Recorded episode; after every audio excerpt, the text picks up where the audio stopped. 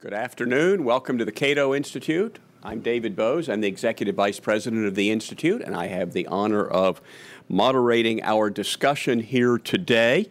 Um, we're talking a lot about budgets in the United States, especially in Washington these days, and that means a lot of talk about numbers and projections and how to balance the budget.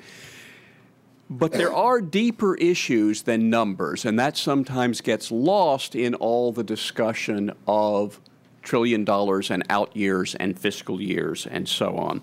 One of the things we talk about here at Cato a lot is an assessment of the size, scope, and power of the federal government, not just the size in terms of budgets or dollars, but the scope and power as well. What does the federal government encompass? What are the powers entrusted to it? And that gets us into the, impo- the appropriate relationship between individuals, civil society, and the government. A few weeks ago, the evangelical group Sojourners uh, ran an ad saying, asking, what would Jesus cut in regard to the budget? A fair question. Uh, a blogger at the National Catholic Reporter talked about how the budget is a moral document. And so it is, wrote Roger Pilon in the Wall Street Journal last month. And it raises questions like Is a nation state like a family? Is it moral to take from some to give to others?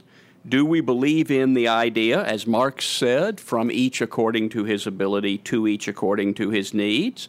Or do we believe, as Nozick said, or to paraphrase Nozick, from each as he chooses, to each as he is chosen?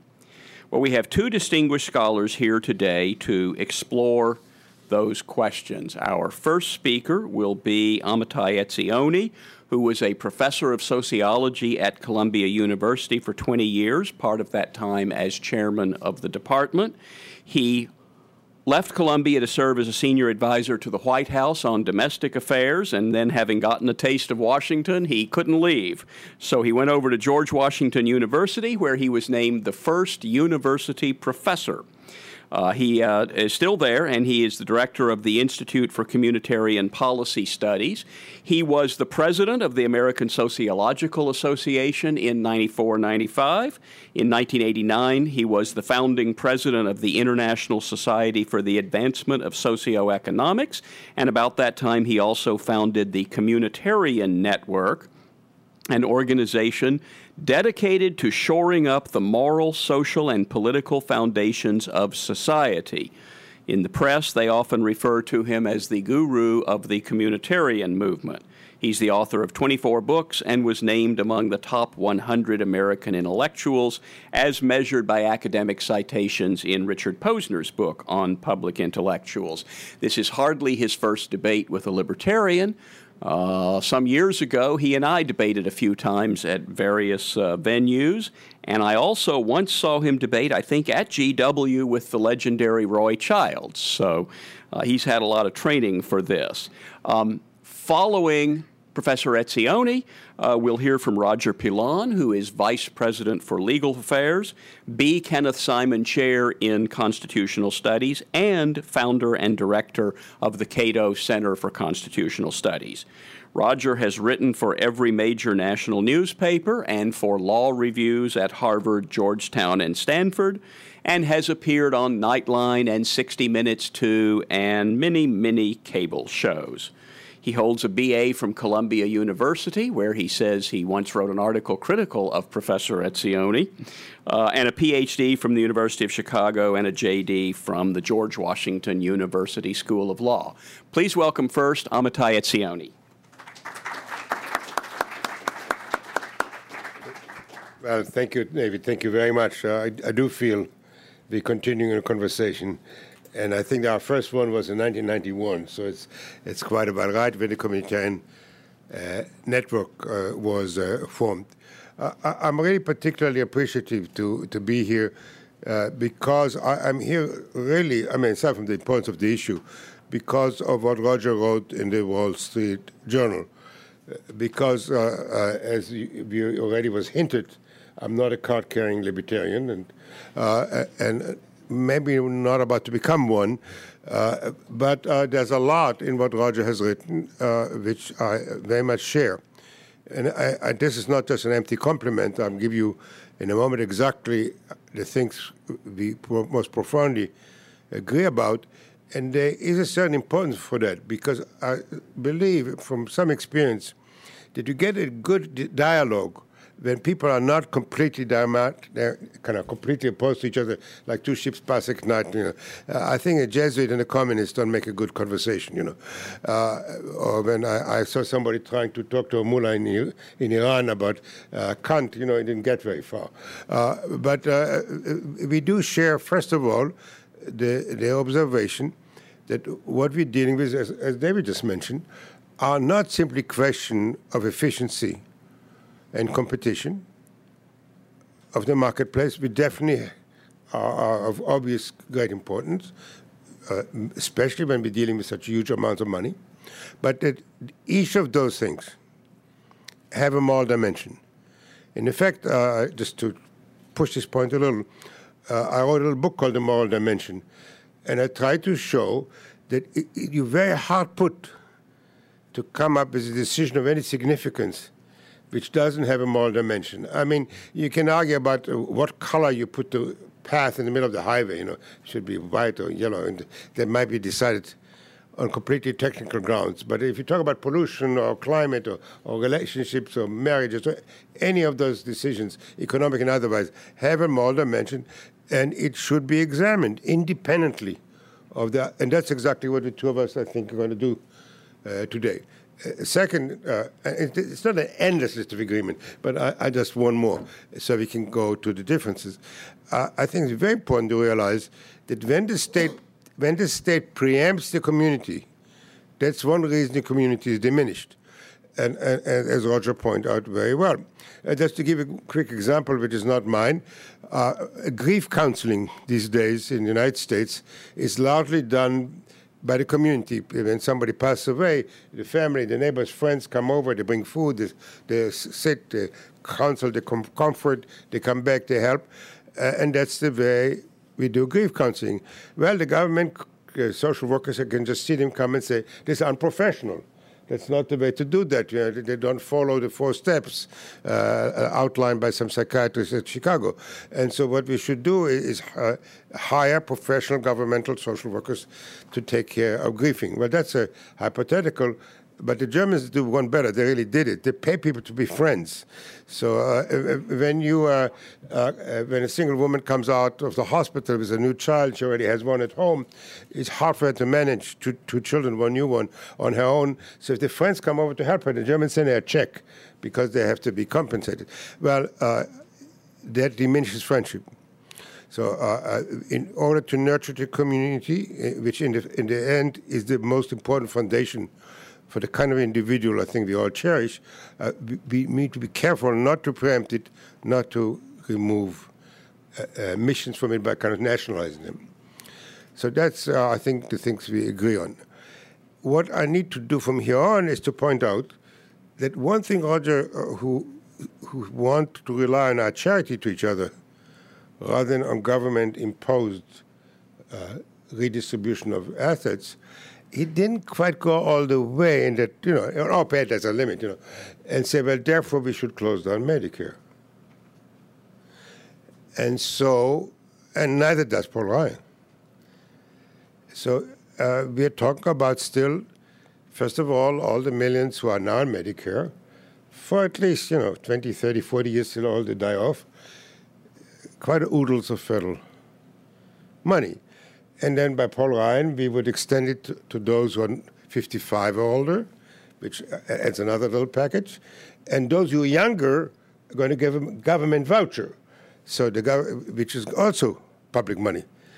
And so uh, uh we are not really talking about, to degree we're talking about any political reality, by, by any imagination, even to the right of Paul Ryan, about a world in which we no longer have to talk about the criteria by which we allocate public funds to non security purposes, to health care for elderly. So, uh, all this philosophy does not preempt the issue by a long, by a, long shot. So that's where I come in and I ask, what should be the criteria for which we allocate the public funds? Now, reducing deficit is fine. That it should be certainly a criteria. Uh, nurturing competition, fine. But there, there remains then still all the other allocative criteria. One of the things we here we should we should cut benefits. And my main argument is morally, you're bound to first cut those things which are, I think, causing harm or have no demonstrable benefit before you cut anything, however expensive, which has redeemable consequences. So before you take anybody's bone marrow or kidney dialysis or, or whatever has proven beneficial consequence, however expensive, I think here's the first things you have to look at first. First, foreign abuse. Now, that, most people, you're a very polite audience. Most people cringe at that point. Why? Because that's the easy excuse. Uh, why should we go and cut benefits to anybody? We can take it from the crooks, you know. Uh, no, I'm not talking about an easy out. I'm saying, as uh, we've seen recently on 60 Minutes, that uh, milking Medicare has become now an industry larger than the illicit drug. Uh, that is the new specialization in Florida uh, because it's too easy to milk uh, to commit fraud against Medicare. So before we cut anybody's benefit, I want us to go and look at the way that works and see if in any easy ways we, we can save trillions out of that pocket. One quick example. What happened is the people opened a little shop in a storefront in, in South Florida. They buy from some crook a patient list. They bill Medicare. Uh, somebody written, I don't know who, that Medicare cannot wait to pay. It has to pay a bill, I guess, to keep small business from suffering within 15 to 30 days. Medicare usually cannot check on these things sufficiently in that period because somebody else cut this auditing staff.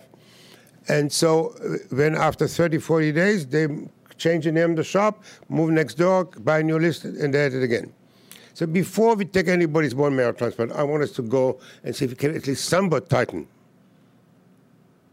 that's those standards, those mechanisms, the auditing, as long as we distribute federal funds at all. Next, I want you to go to uh, uh, paperwork and administrative costs. I mean, it's common knowledge that we pay roughly, again, we can argue about the figures. Is it 30% or 28 or, or 27.6? But we roughly spend one third of our healthcare costs on, on administrative and, and, bureaucratic costs compared to much lower numbers in, in any other civilized country. Now, it's true there are some reasons for that, and we uh, give much more time, we could go and analyze them. And I'm not saying that you can cut it to Canada's level. That's outrageous. They're socialism. But uh, 2% from 30? Here's a very simple, just one quick example so we can move on to the other two factors. We pay for, we examine every procedure, every test. Means those of you are physicians or have physicians in your family or nurses, no. Yeah, the, every item has to be billed and then the insurance company or Medicare has to check uh, 16, 18 steps for every prescription. All you have to do is move to capitation, means you give the doctor a fixed amount, and that's what you have for that patient. Actually, that's not far from the Ryan proposal. And you don't have to send in every test. You decide which test to pay for. That's all you're going to get. Moving from checking procedure by procedure to capitation would uh, eliminate huge amounts of paperwork and accounting and auditing without harming anybody. I think we need to go there before we deny anybody kidney dialysis.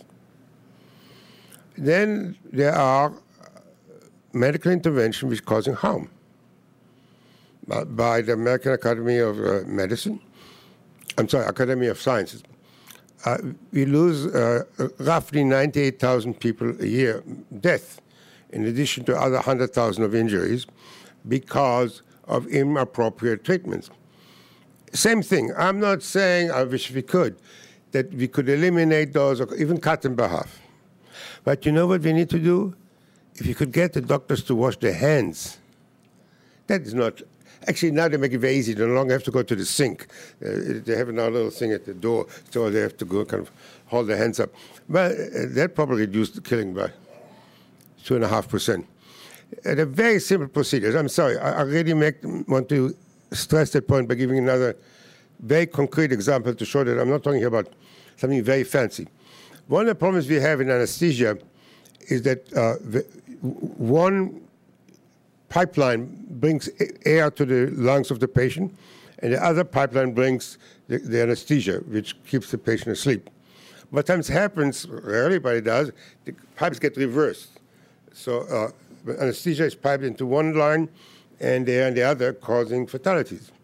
So somebody suggested that we should make the nodule in such a way. We couldn't do that, you know. I mean, it doesn't require uh, enormous engineering ingenuity. It hasn't been done yet. So I, I, if you want, if you are doing the Q&A, I can, I don't think amuse you, but uh, shock you by telling you how many fairly elemental things we could do uh, to reduce death caused by treatment. And finally, uh, good timing. Uh, finally, yeah. Uh, we have, according to the RAND Corporation, 20% uh, of the intervention are not harmful but useless. So to save time, all I'm going to argue is, uh, again, we can't cut them out, we cannot eliminate.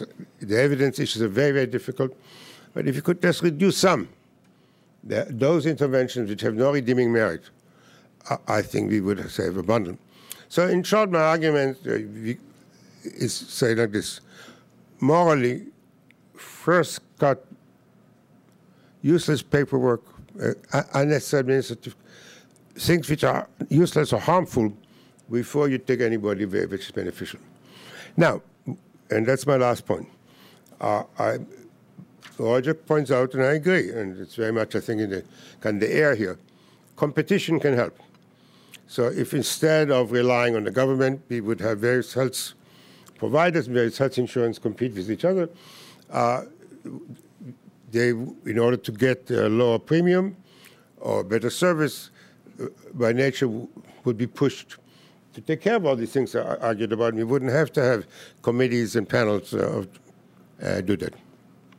And the Cato, to your credit, uh, and I um, appreciate that, uh, I did a study of why is there so little competition in this area. And it found a, a large variety of reasons.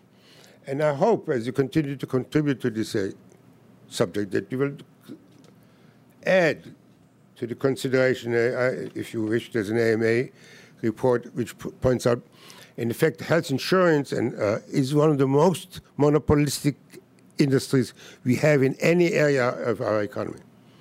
So if you want to have competition, I hope you continue telling us why is there so little competition in that sector, and that may lead you to find out that one of the major reasons are the health insurers themselves.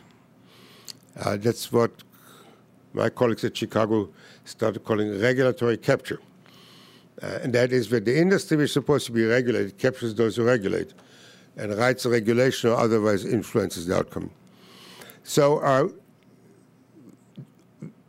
morally, uh, if competition is to thrive, we, we have to uncover what's holding it back. There are many factors, and many of them already listed. I hope you add to it the harm done by the industry itself. Thank you, Professor. Now, Roger Pilon. Thank you, David. Um, and thank you for joining us here this afternoon. Our subject is the uh, moral implications of deficits, debt, and the budget battles ahead. Um, my thesis, in a nutshell, is that we're in this fiscal mess uh, because we've abandoned our principles as a nation, our moral principles, and we won't get out of it until we get back to those principles. Let's start, however, with a couple of numbers just to give some perspective to the moral issues. It's easy to get lost in these numbers, as David uh, said, and they're often just estimates. But uh, it'll help to note that in the uh, current uh, $3.7 trillion federal budget, nearly 1.6 trillion of that is deficit spending, meaning the government has to borrow the money to pay for the goods and services that we're demanding. Uh, if things don't change, uh, that gets only worse as we go forward, especially as the country ages and demand for entitlements increases. As for debt, we're looking at the moment at uh, 14.36 million or trillion dollars, also projected to increase substantially in the years ahead. Raising the debt ceiling is the next battle before Congress, of course. Um, it's uh, noteworthy that the last Congress. Um, uh, uh, even as they struggled to draft the uh, budget for 2012. Uh, and on the budget, it's noteworthy that the last Congress, despite being overwhelmingly Democratic, was unable to pass a single appropriations bill. It took seven continuing appropriations before the current Congress, just last month, finally passed a budget for fiscal year 2011 halfway through the year. So, what are some of the moral implications of that reality, uh, which is our subject today, of course? Well, first, the huge deficits tell us that we're living well beyond our means, spending far more than we're taking in. The implication is simple irresponsibility. That means, second, that year in and year out we're consuming what we're unwilling to pay for until something down the sometime down the road. But that means uh, that we're shifting the costs of our appetites onto our children and grandchildren. The moral implications of that, of course, are staggering. But it also means, third, that we've made intergenerational promises that, we're, that are unsustainable, promises we can't keep. The Congressional Budget Office projects, uh, for, for example, that Congress would have to double all federal income tax rates to keep Medicare and other entitlements on their current path. That would cripple the economy and alone would end Medicare as we know it and much else besides. So, those who criticize Paul Ryan and the House Republicans for proposing to end Medicare as we know it uh, need to wake up. Uh, Medicare, as we know it, is going to end one way or another. Either we end it or those who will no longer loan, lend us money will end it. That's the hard reality, as the Washington Post noted only this morning editorially. And fourth, a nation in such a parlous economic state is no longer in a condition to be able to defend itself, which is yet another of the moral implications of the unsustainable course that we're on. But more immediate uh, than the moral implications of the deficits and debt are those of the ongoing budget battles. Concerning those, it's customary, of course, to distinguish discretionary from non discretionary spending, and until very recently, to say that non discretionary spending was off the table. But here, too, hard reality has changed that, at least among people willing to face it. That's what the Tea Party in the 2010 elections were all about. And it isn't simply a question of whether it would be immoral to cut social and not defense spending, as many on the left have framed it, or whether we should more heavily tax the rich than we already do. More deeply, it's a question about our principles as a nation. Professor Etzioni, the godfather of communitarianism, frames the question in the collective voice what should we do? How should we tax ourselves and allocate our resources? The implication being, as Presidents Clinton and Obama both put it expressly, that, quote, we're all in this together. Well, that's just the premise I want to challenge. We're not all in this together. We're a nation of individuals, each with his own interests and dreams. In a word, we're free, not bound to each other as if we were a family. To be sure, we do have a communitarian side. That's why we can call ourselves a nation. But if that's the only or the dominant approach we take to the matters before us, we're ignoring the other side, our basic character, the roots of which are in our founding documents.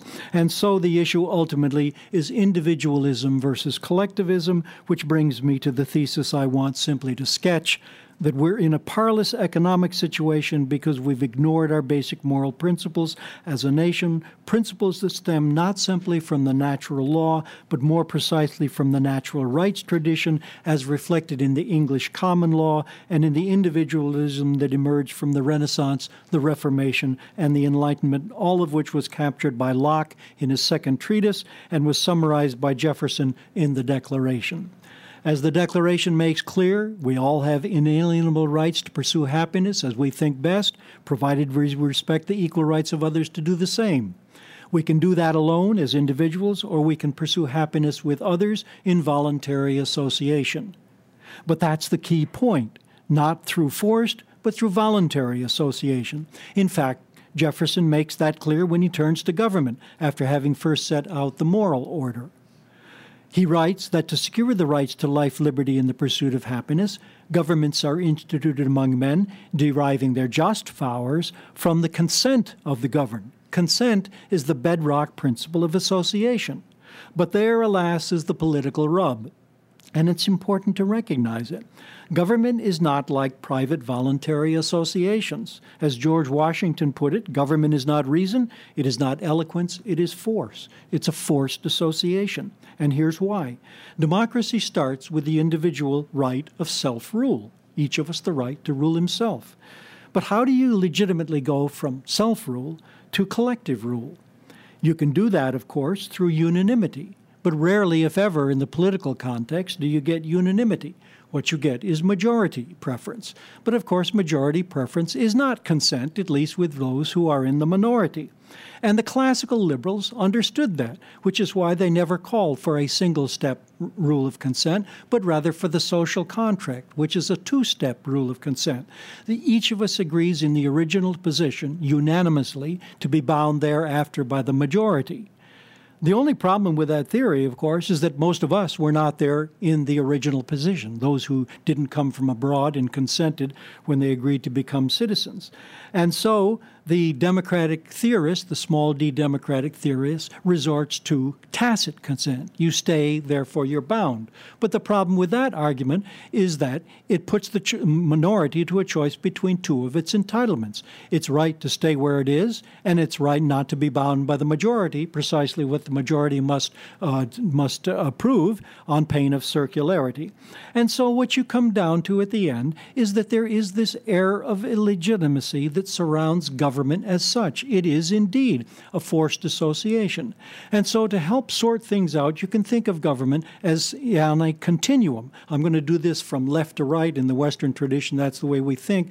Down here at one end, you have anarchy. Down here at the other end, you have totalitarianism. In anarchy or state of nature, a state of affairs without government, you have nothing but uh, the liberty of the individual, such as it may be. Once you move out of the state of nature and into the state of civil society, and you start moving up this continuum, you start getting more and more government involved. First with law enforcement, then national security, then education, then retirement security, then medical care, and then housing and food, clothing, shelter, and so on. Pretty much you're up here to North Korea in totalitarianism, where every decision is made by and through government. And so the question becomes is there some principle by which you can order this step along the, these steps along that continuum? And it turns out there is. It's the classic theory of rights. Fortunately, we have that is founded in the common law for the most part and in Locke. And you start in state of nature theory where you'd have no government. And what the problem is, is to figure out what rights and obligations we have vis a vis each other in that state of nature. And it turns out that the theory of rights shows that you have two fundamental rights, namely property and contract. Property, broadly understood, as Locke put it, is lives, liberties, and estates. Your property in your life, your property in the liberty you have, and the property that you acquire in the world, such that a right violation is the taking that something that belongs free and clear to another. And then, of course, we don't live in splendid isolation on Blackacre or Whiteacre in the state of nature. We come together, and the second way we come together, or the, the, the second great right, is through contract, whereby we can uh, we associate with each other in various ways that will lead ultimately to the creation of civil society or civilization as we can think of it. Now, there are three basic rules which apply in this state of affairs before you turn to government. And I'll give them to you very simply. They're so simple that you can understand them even on the playground. Rule one don't take what belongs to somebody else. That's the whole world of property. Rule two keep your promises. That's the whole world of contract. And rule three if you fail in one or two, give back what you've wrongly taken or wrongly withheld. That's the whole world of remedies, and that's what we create government to do. Now, there is a fourth rule, but it's optional, it's voluntary. It's called do some good as you work your way through life. Be a good Samaritan. But notice, the good Samaritan is good only because he acts voluntarily, not through force of law. In other words, you are perfectly are at perfect liberty to be a good Samaritan or not. That's entirely up to you, and that's why it's an optional rule. And so those are the four basic rules that you can derive from the theory of rights to sort out the vast array of human relationships, no matter how complex they may subsequently be. All right, now when we do decide to come out of the state of nature and into the state of civil society, it turns out there are reasons why we do so. As Locke put it, there are inconveniences in the state of nature. We may disagree about what our rights are and our obligations are. We may disagree about what rights we have if they're violated.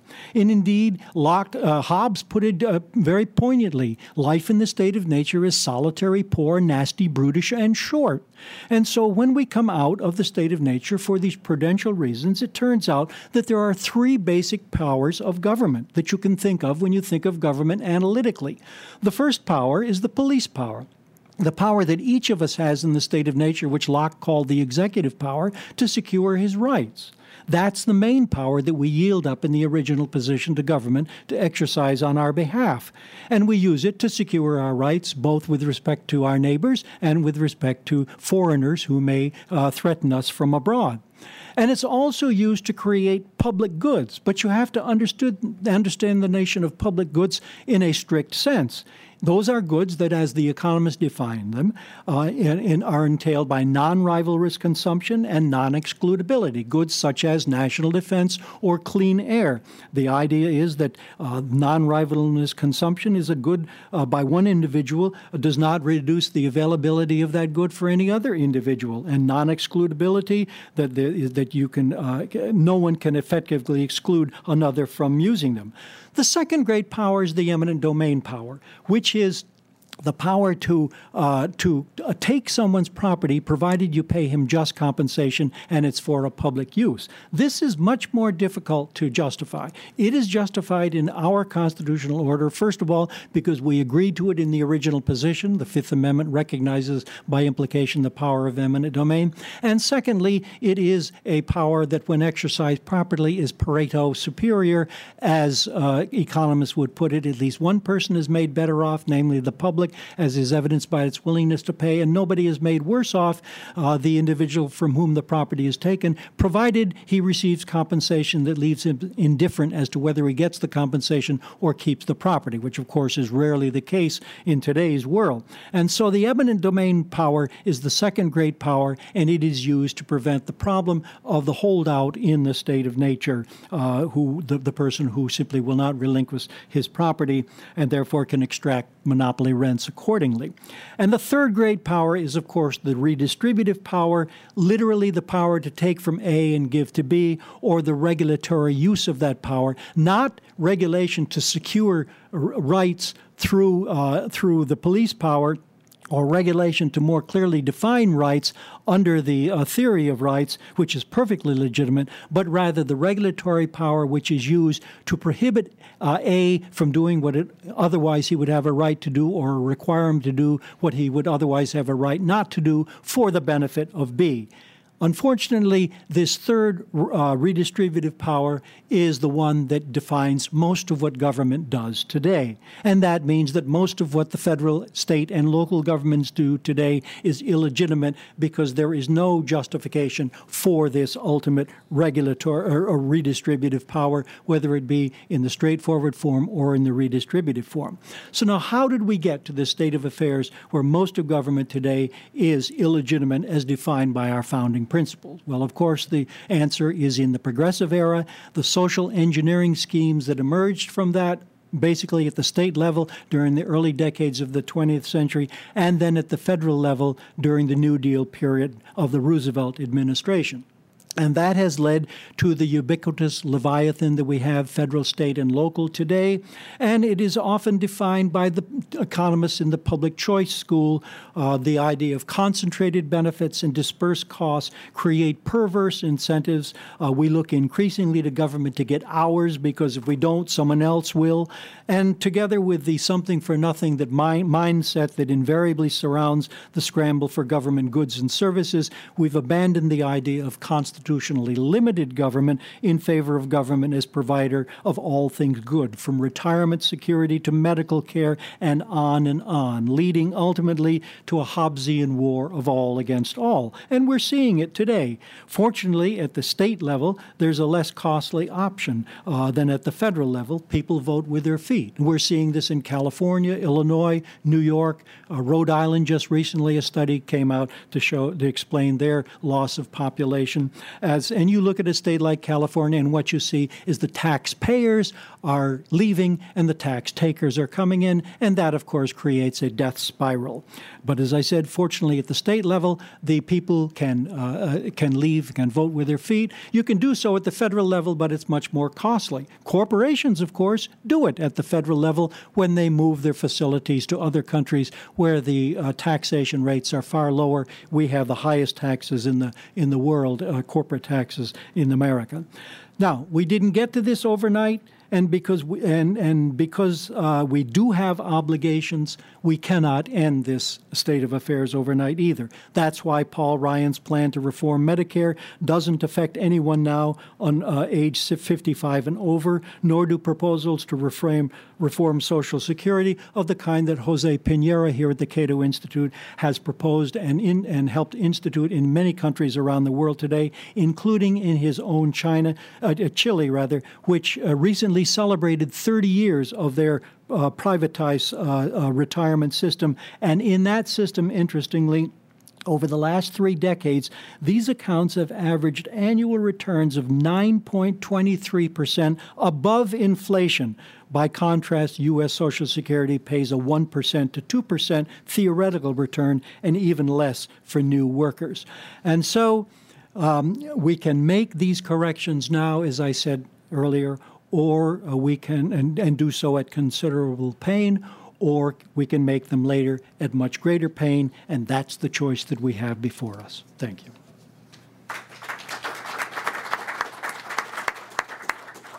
All right, thank you, Roger. We've had two perspectives presented here. I'm not sure they've directly engaged each other, so now I'm going to ask the two speakers to take a moment to respond to the original presentations. Amitai? Uh, wow. Uh, well, I, I owe Roger uh, the most succinct and complete rendering of the libertarian theory. And uh, in effect, uh, the moment this is over, I'm going to ask for a copy because uh, I, I, never had it all put together so well and carefully and succinctly. so he gave at least one sentence to the issue I live with and that is what we're going to do tomorrow with uh, costs which spiral out of control. And if we have to cut, which we completely agree on, is uh, where we're going to cut. And so, uh, as David pointed out, uh, we don't really ha- we have yet to start the conversation. So I'm not going to repeat uh, everything I said earlier. Why we should cut my way rather than the way he didn't mention. Uh, uh, but uh, let me then, I guess, go to libertarian theory. the, communitarian contribution, which in effect was put best by, by Jonathan Rauch when he talked about what he called soft communitarianism, is a recognition, as it's been kind of implied but not quite laid out, that we really have at least three realms we exist in.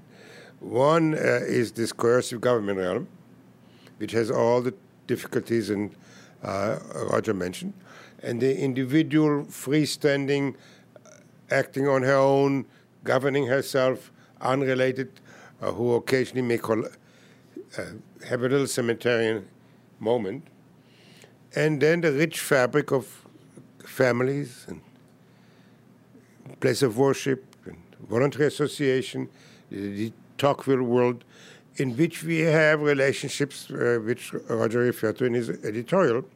And the question there is the relationship between these three realms, not two, the three realms.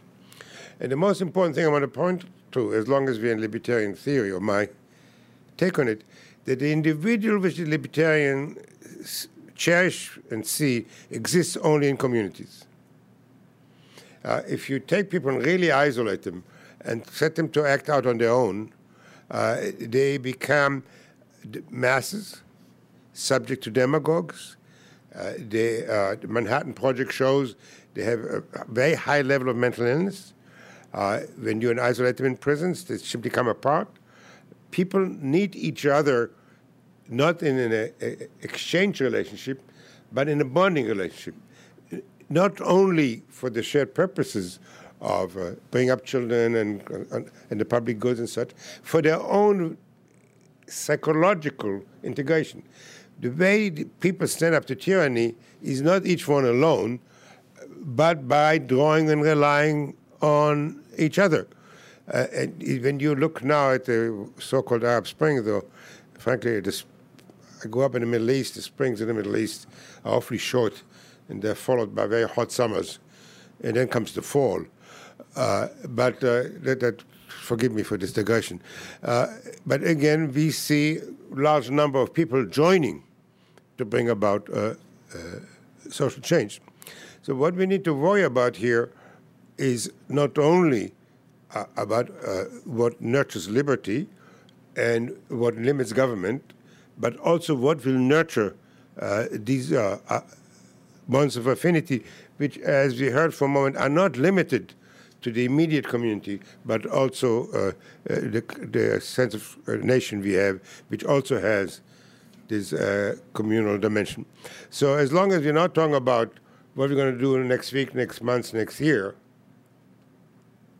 which are the allocative question, which already made my case, and I haven't yet been challenged, uh, as long as we want to talk about political theory, uh, please uh, allow to close here on Senator Bradley's very helpful image. he said that society is like a three-legged stool, and two legs are too long and one is too short. And so the two legs which are too long, there's too much government uh, and too much individualism in that particular sense of people who, who, don't regard each other and maximize their selfishness. And this third leg, uh, in which we act as, as neighbors, as friends, as community members, uh, as members of voluntary association, and as citizens, uh, is uh, too short. Roger? Yes. Um, in the uh, introduction to uh, the um, forum today, to the debate, uh, we linked to both my Wall Street Journal piece and Amitai's uh, piece in Dissent called A Moral Assessment of the Attack on Social Safety Nets, from which he drew uh, in his opening remarks today. I will address just a few of those uh, uh, in the um, few minutes that I have here to respond. Uh, in the written form, he spoke about essentially um, we don't have to cut because we can find uh, all kinds of revenues in the programs that we already have, and we can increase revenue through tax increases of various kinds. And he ticked off a good number of those. But the problem is that uh, his numbers don't add up to nearly the amount needed to cover the liabilities the federal government has for all of its entitlement programs into the long term future. Um, the, uh, his proposed tax increases and reforms add up to somewhere around 1.3 trillion, assuming they all come through per year uh, uh, in additional revenue, um, which would be enough to balance the budget this year, but not in coming years. He says, for example, the cap and trade system was would raise 1.9 trillion dollars between 2012 and 2019. Well, that's the high end of the estimate that came from the Obama White House, which could range from 1.3 to 1.9 trillion. And let's remember, cap and trade couldn't even make it through the Democratic Congress in the last Congress, and so it's not likely it's going to make it through this time either. Um, he um, He then said that uh, we could have a carbon emissions tax, which would generate 50 billion per year. But of course, that tax would increase the price of gasoline. He also said a value-added tax of 5% would add 260 billion. But that, of course, is a very regressive tax. What is more, uh, the VAT has uh, reduced uh, hasn't reduced the debt level at all in Europe, as our own Dan Mitchell has shown um, through many studies of his. Uh, almost every country that has a VAT in Europe has a huge debt. Um, he also speaks of increasing the uh, or the estate tax for people of with estates of a million or more. Um, the um, of course, people can transfer their wealth out of the country or decide not to save or invest. Or they can go to, in the state level, go to states like Florida where there is no uh, estate tax, and it's not just simply because of the weather that people uh, who have assets are moving to Florida. Um, besides that, it's a very small proportion, 1% to 2%, that we get through the estate tax. Um, and it can uh, easily affect middle class people too. There was a very good letter in this morning's Wall Street Journal about that. Why do we treat a person who saved a million dollars uh, over a, a, lifetime of work differently than, say, a retired Connecticut teacher who gets $60,000 of pension over the next 20 years and therefore a million two? The, they're in equivalent position when you look at it that way, and yet we treat one one way and another another way. Uh, Amitai also speaks of uh, raising the tax income bracket, but as Alan Reynolds here at Cato has argued repeatedly, uh, the ratio of income tax revenues to GDP, regardless of what the tax rates are, has stayed steady around 8%. So that's a, uh, a, a, a solution that uh, will not uh, produce any remedy at all. Um, and then uh, he speaks of uh, tax reform loopholes. Well, of course, the Ryan Plan also speaks of that. That is something that we can certainly agree upon. Among the other things Amitai has proposed is standardization forms for insurance company, so which would presumably save $7 billion. $7 billion is a drop in the bucket given the figures that we're talking about here. Uh, he's spoken about a ban on advertising for ps- prescription drugs, which would generate 2.6 billion. Uh, again, we don't uh, ban free speech in this country. Um, talked about the administrative cuts uh, costs. Well, nobody has come up with a clear definition of what the administrative costs are, uh, and at least uh, in one study uh, by Robert Book over at Heritage, on a per-person basis, Medicare actually has greater administrative costs than private insurance does. There's no consistent definition, however, of what administrative costs are, since they vary with plan implementations. And finally, the elimination of fraud and abuse is a um, will o' the wisp that people have been pursuing for many years. Actually, what you really want is an optimal amount of fraud and abuse. An amount of fraud and abuse that uh, does not cost you any uh, more than the uh, extra cost of going after that and reducing it, such that it costs you more to reduce it than you're getting in return. So, what we really do need is an optimal level of fraud and abuse. That's enough for now. All right, let's open this up to questions and bore in on our two speakers and the issue uh, under discussion here. Please wait for a microphone to get to you, and we can start right there. Stephen Shore, it seems that I heard two wholly separate discussions. The first is numbers, and the second, morality. And they don't necessarily coincide. People of good faith on libertarian or um, communitarian can agree or disagree on the specific financial consequences of various policy changes. But with Roger's talk, I was disturbed by this constant reference of illegitimacy. I felt I was listening to John C. Calhoun and uh, Rita Vivus and the argument that if once you that the illegitimacy argument was exactly what the founding fathers raised in the Declaration when they viewed it essential to abandon the British Empire and strike off on their own. And that to me is where the logical conclusion of this. We Roger posited an ideal constitution which presumably existed at some point in American history, even though there are those who say that even with John Marshall, the illegitimacy started creeping in. So I, I find this ar- this argument disturbing that there once was a Garden of Eden until a snake of some nature came along, whether the snake is John Marshall, the progr- nasty progressives, or demonic FDR. So I'd like to hear whether, in fact, there was this pure Garden of the constitutional Garden of Eden, and who um, offered the um, the apple to Eve. Okay, well, you have to distinguish the ideal constitution, and we have uh, relatively come relatively close to that. But that's altogether different than life under that Constitution. There's never been a golden age of liberty in this country. At different times, different liberties have been protected, uh, and uh, for example, economic liberty was once better protected than it is today. Personal liberty is better protected today than it used to be. And you can go refine that in any number of ways and come up with examples of that. The reason I focus on illegitimacy is because we are a nation that is founded on a notion of illegitimacy. And so we'd better pay attention to it or we cease to be the nation that we purport to be. After all, we speak of American exceptionalism and by that we mean a nation of nations, e pluribus unum, from many one.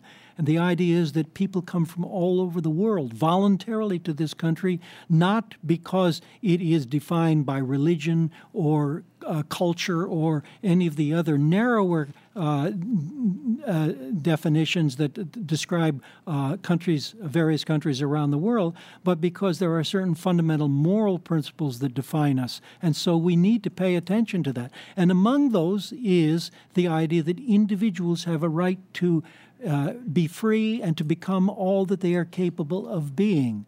And that, of course, is what is undermined when you collectivize so much of life, when you require that people give ever more of their sum and substance to public entities to be then redistributed according to some plan that is worked out here in Washington or in Albany, Sacramento, or wherever the case may be.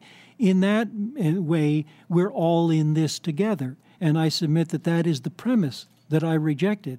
We are all in this together with some things. And you look at the Constitution and you will see 18 enumerated powers that are um, delegated to the Congress to exercise on our behalf. They didn't get entirely right. They provided for a post office, for example, which they didn't need to do.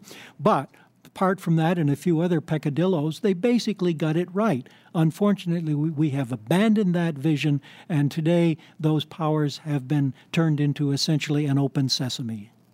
All right, I'm going to ask a couple of questions myself. Amitai, the federal budget has doubled in the 10 years of the Bush and Obama administrations.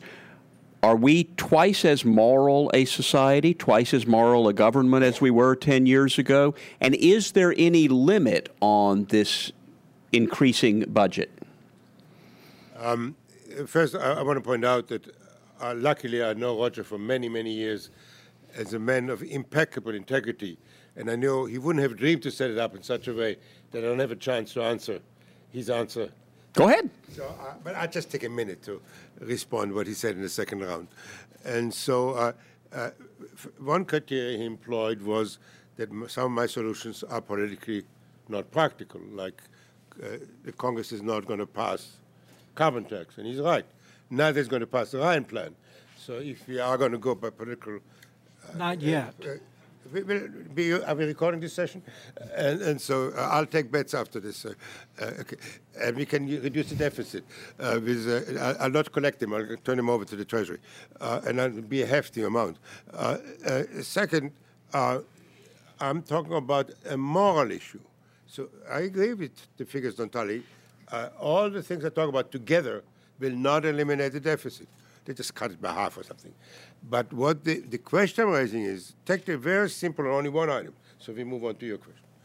Uh, is it morally acceptable to spend 2.3 billion peanuts so we can have different forms or use those 2.3 billions to buy, I don't know, 52 people bone marrow transplants.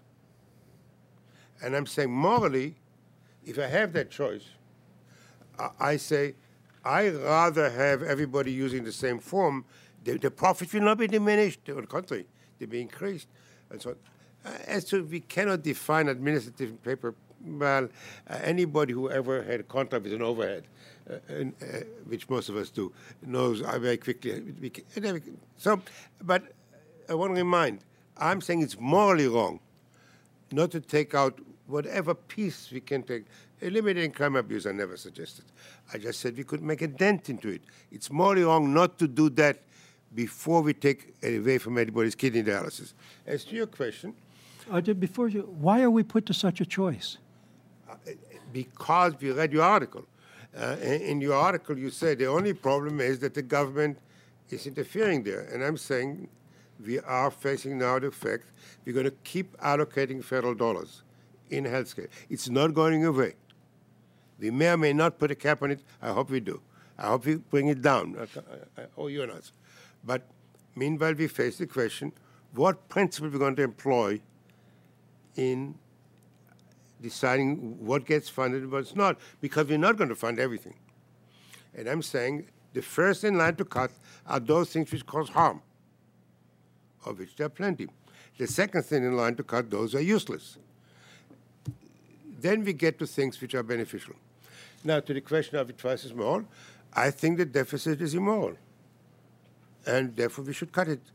I, am sorry, I, I, I, must digress for one second. You know the famous story about Bernard Shaw asking the woman, you know, are you going to sleep with me for a million dollars? And she said, I'll consider it. Then he said, for five dollars. She said, who do you think I am? But we already established the deficit is immoral.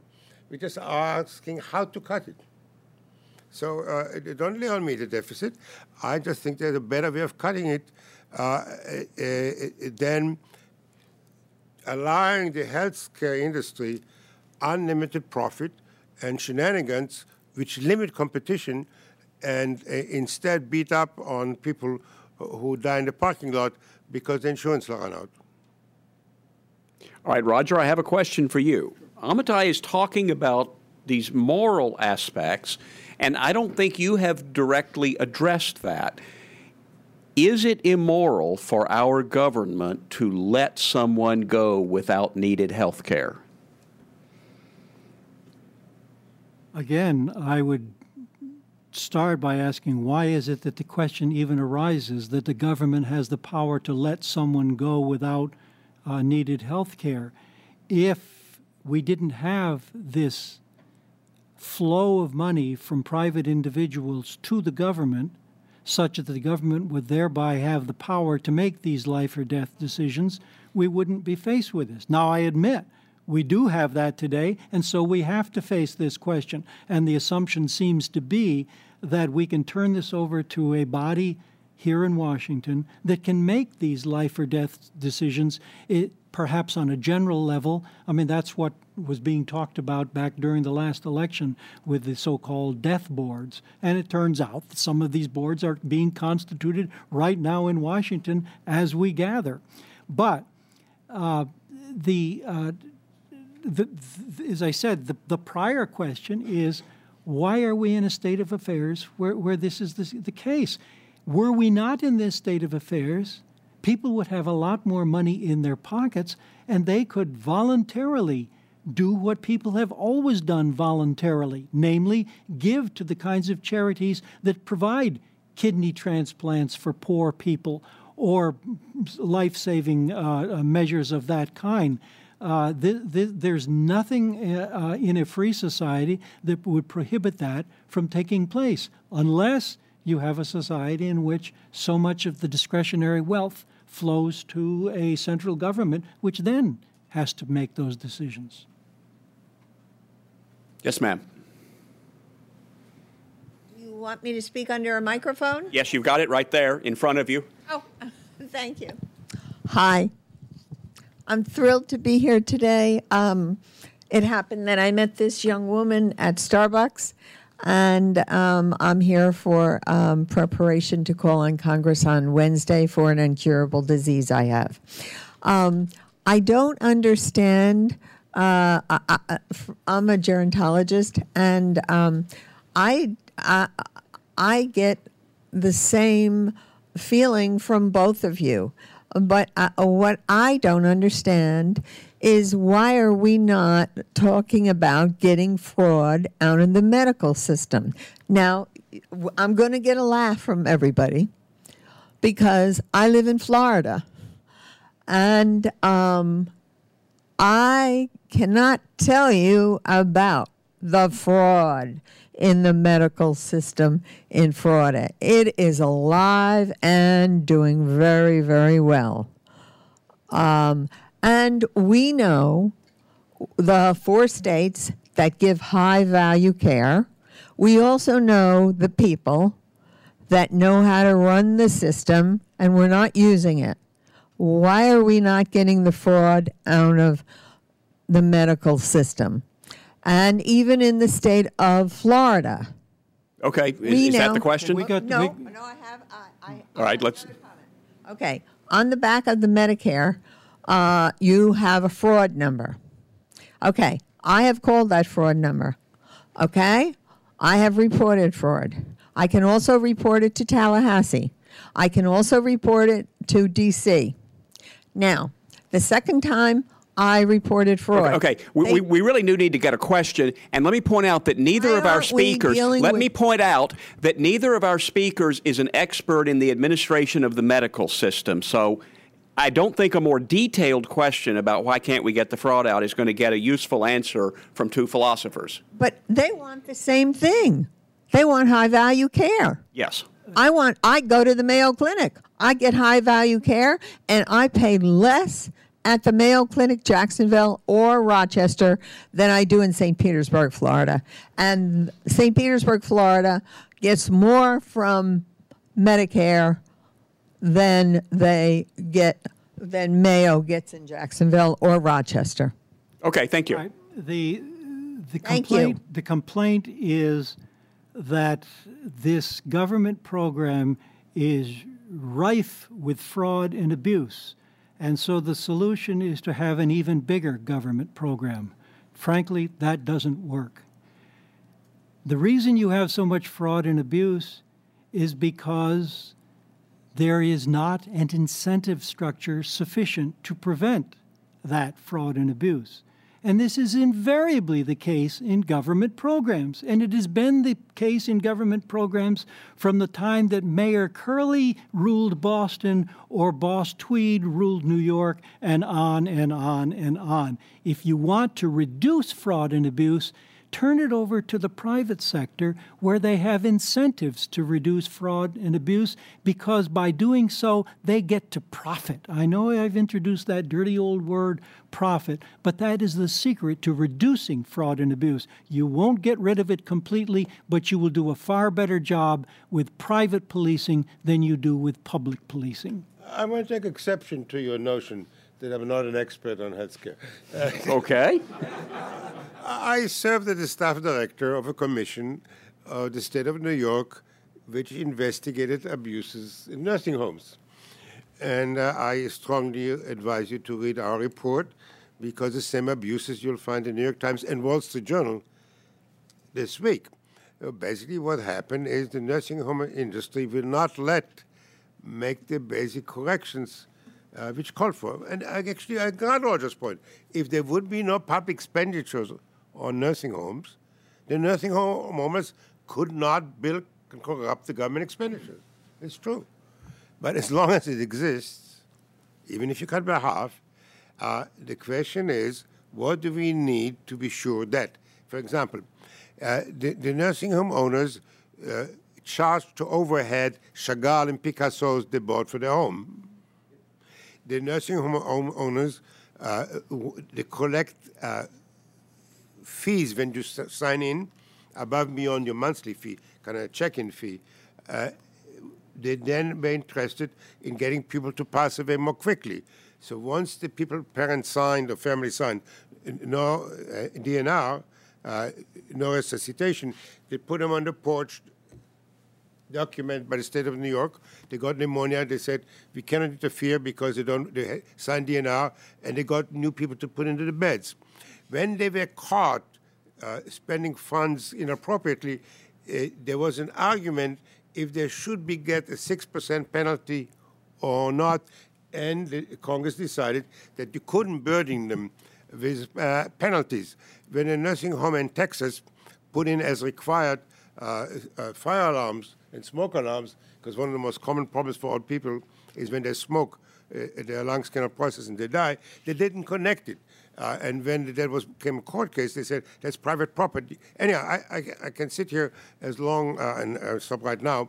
There is a lot of fraud and abuse. It cannot be eliminated. Uh, and I agree completely. If there would be no federal money, you couldn't corrupt it. Uh, but we are going to continue spending hundreds and hundreds of billions so that for now, by any program anybody discusses. And therefore, the question is how do we prevent people who make profit much easierly by corrupting the system than by providing from good service from doing that? All right, let's take a question here on the aisle and then in the back on the aisle. You can go ahead and take a mic up to the back and be ready. Good afternoon, uh, Michael Willie, recent graduate, Georgetown Public Policy Institute. Um, the United States federal government has been described as a heavily armed insurance company, with the vast majority of the budget being dedicated to social programs in the military. But we also spend a lot on education. Since 1965, we spent over a trillion dollars without any significant increases in graduation rates or test scores. Um, and President Obama, in the last two years, has increased the size of the Department of Education, actually doubling it in the stimulus bill, and also spending another $10 billion last August to bail out the states. Um, and at the same time, opposed a highly effective DC voucher bill here in the city. Shouldn't we talk about um, returning education to its proper constitutional role at the state and local government before we talk about increasing the amount of money we spend on education here at the federal level? Now I reached the limit of the little I know. Uh, not nothing uh, about the education system, but I will point out that most of the federal dollars are, is just a transfer pipeline. They're really spent by the state uh, and local uh, communities. It's not that the Department of Education, which Republicans several times wanted to close and none of them dare do, uh, actually spend the money. It's just a pipeline.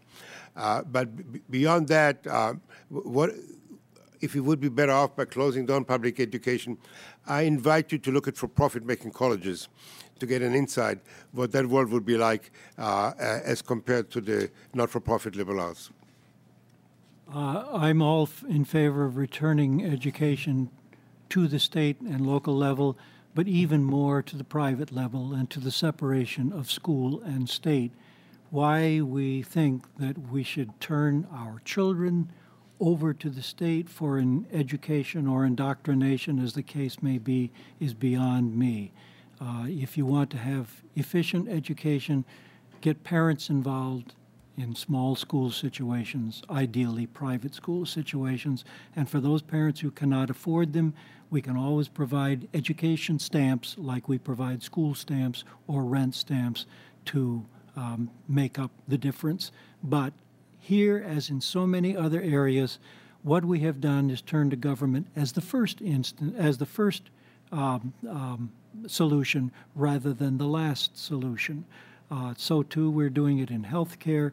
Uh, so too, uh, in so many other areas, um, the private sector can handle so much more efficiently, and with so uh, much less corruption and abuse uh, all the goods and services that today are provided through the public sector with all the perils that go with them.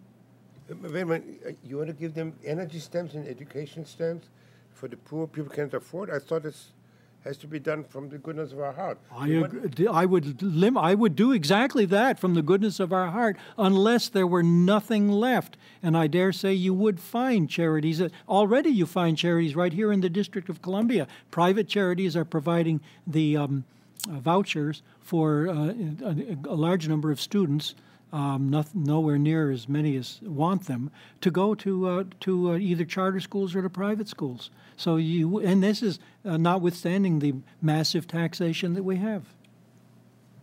Right in the back. Thank you very much. My name is Ken Dante, not affiliated. Uh, just wanted to ask a question to the two social philosophers.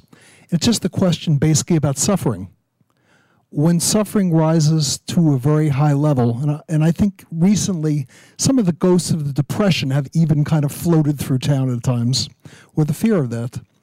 When suffering rises to a certain level, doesn't it affect our people? Doesn't it affect our children? And we may be within some philosophical belief to be able to throw certain people overboard.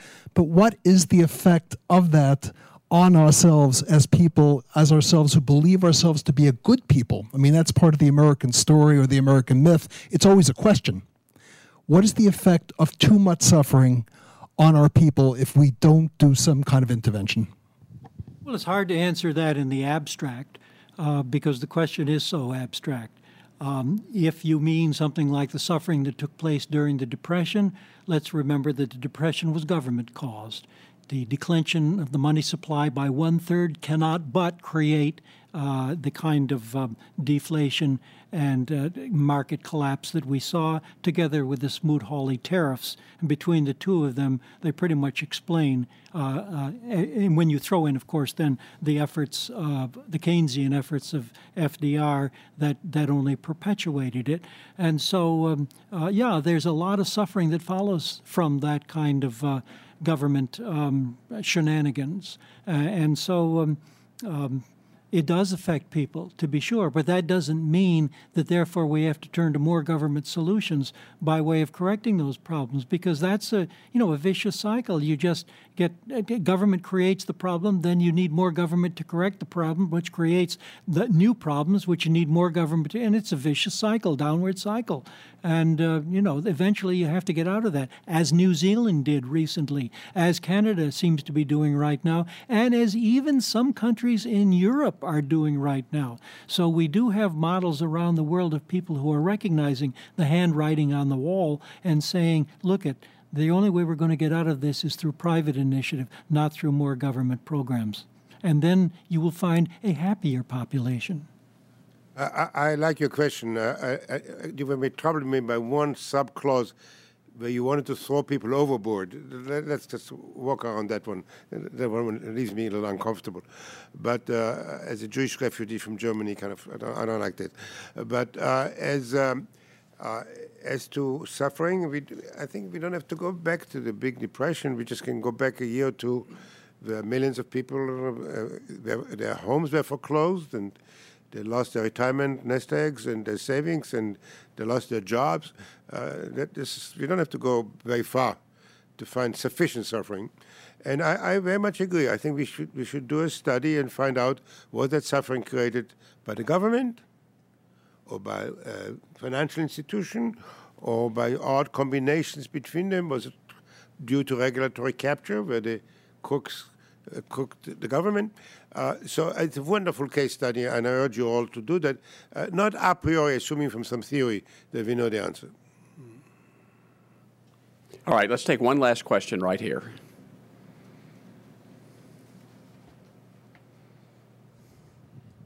I guess I would like to know from the professor, just from a moral and ethical framework, what is my fair share of what somebody else produces? I'll tell and you. and Sure. and if it's if it's because if you're if the if you're going to answer that, well, because that's democracy and that's what we have.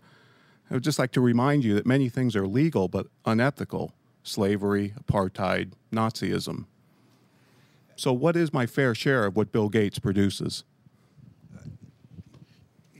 I guess a professor doesn't mean. Th- that means you. Ah, okay. Uh, all right. He's I gave the answer already, zero. But uh, Emmett, Well, he has a succinct answer, and he's a professor too, but never mind. Uh, uh, the libertarian illusion you have that it's you who producing it. That uh, you were born Monday morning, you know, and no help from anybody, no research.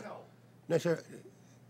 It's my, it's my turn. Relax, and then if you, uh, you know, free speech is still part of the libertarian. Okay, so anyhow, so let me help you. You answer me a question. I'm trying to give you an answer.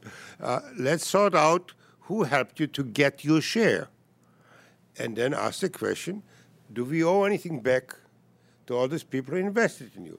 So if you're a doctor, let's say, uh, the, the public invested in you, even if you paid full tuition, seventy-five thousand dollars a year to make you uh, a doctor.